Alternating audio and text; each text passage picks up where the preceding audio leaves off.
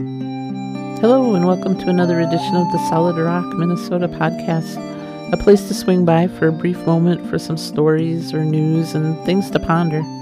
It's a place to take a small pause from your busy life. So grab yourself some coffee or a mug of tea or a pop, as we like to call it here in the North Country, and kick back for a moment. Take a breather. The other day, someone had listened to our podcast and sent me a message saying, "I like your accent." I messaged them back and asked, "What accent?" And then he said he liked my Minnesota accent and listening to it.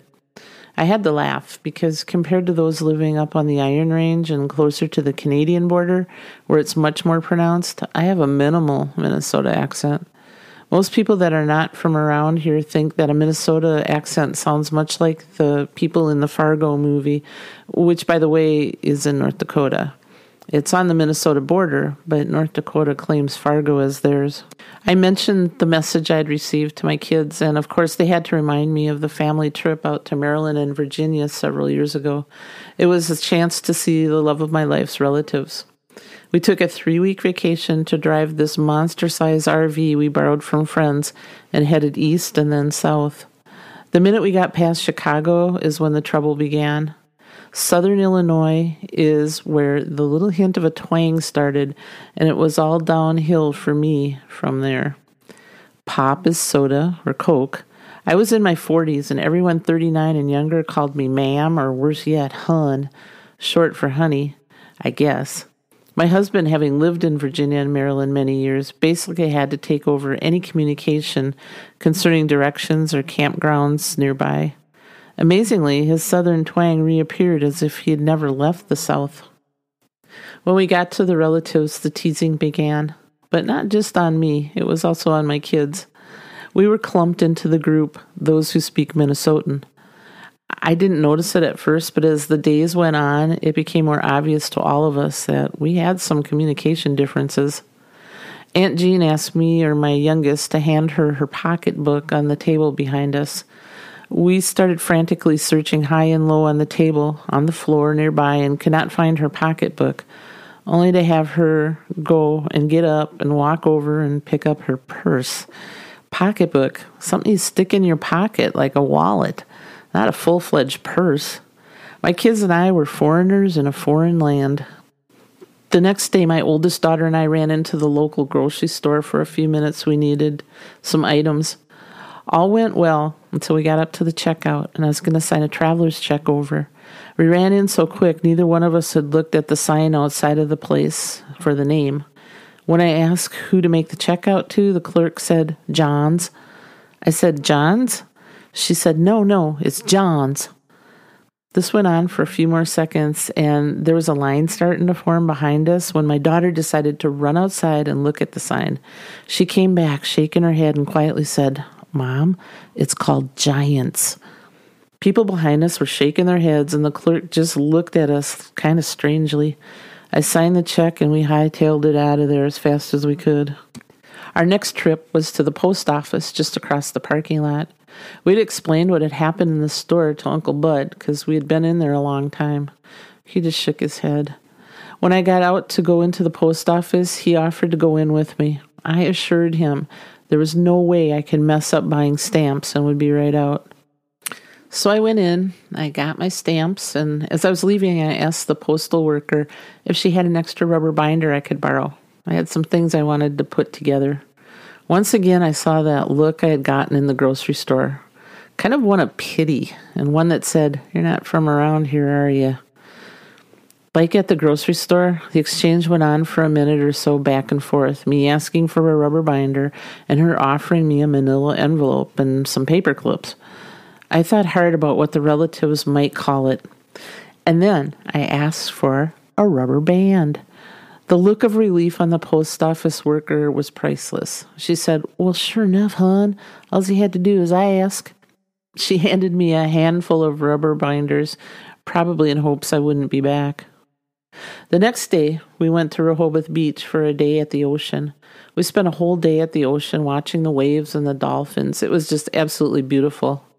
We were sunburnt and exhausted when we went to the local Cracker Barrel for supper, or dinner as they call it out there. There were about a dozen of us gathered around a long table. I was on the far end, off by the wall. The place was packed and loud, and the waitress was at the head of the table taking everyone's orders. I could barely hear her to begin with. I was last, and when she finally got to me, I realized she was asking me for my order, and I was just sitting there and staring at her talking to me. Between being tired from a day in the sun and the loudness of the restaurant, I had just zoned out, unable to process her thick accent. I looked at those around the table, and at that moment, they realized I had no clue what the waitress was saying. I made a quick decision to pretend I knew what she was asking me regarding my order, and just agreed with whatever the first choice was that she was asking and writing down. When the orders came back to our table, they looked delicious. Uncle Bud had a thick steak, along with a few others. A few of the kids had huge hamburgers and fries and shakes, and a few more had some shrimp and sides of salad and some kind of hot dish. Although I was corrected when I said hot dish, it was a casserole. It all looked great. I was starving. The waitress was unable to deliver my plate due to it being so crowded, so she had to hand my plate to a cousin who had passed it on down until it finally got to me. I watched as each of their faces looked at my plate, and some shook their heads. My plate finally got placed in front of me, and I looked down and saw a few catfish fillets, some greens, and a big, huge bowl of grits. Well, the laughing started slowly, coming from a cousin, and then the entire table was laughing at me. I had to ask what was in the bowl, and what should I do with them. I'd never eaten grits in my life, and no matter what I put on them, as suggested by the Southern grit eaters, they had no flavor, just a weird texture. The greens that were sitting on the plate next to the catfish were really pretty sitting on the plate next to the catfish, and that's where they remained for the rest of the meal. The catfish were actually good, and they were crispy. They reminded me of the bullheads we would catch up at the cabin when I was a kid.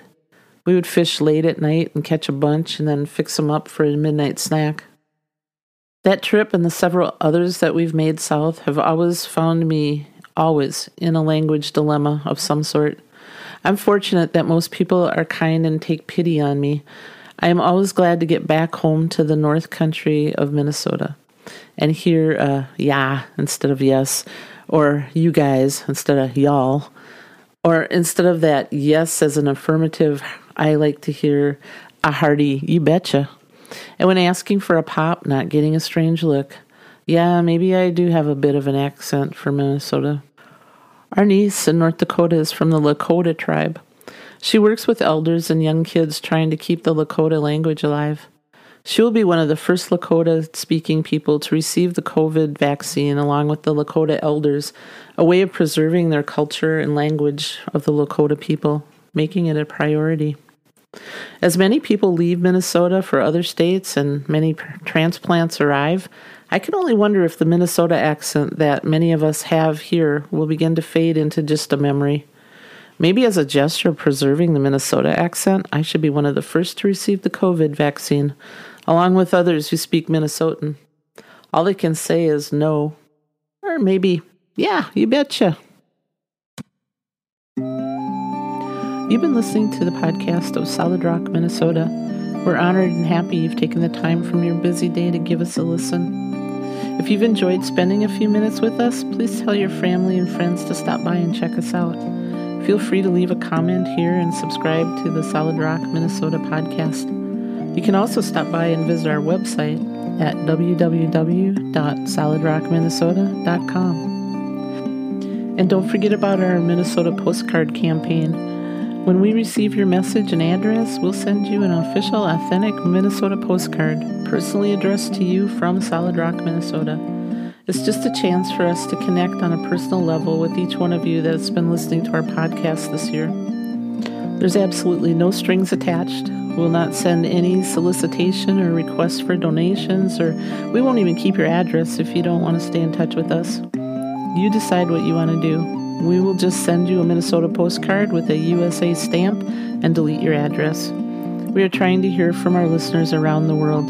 Just message us here or on the Solid Rock Minnesota website at www.solidrockminnesota.com. Until next time, may you be surrounded with life, laughter, family, and friends, people that truly know you.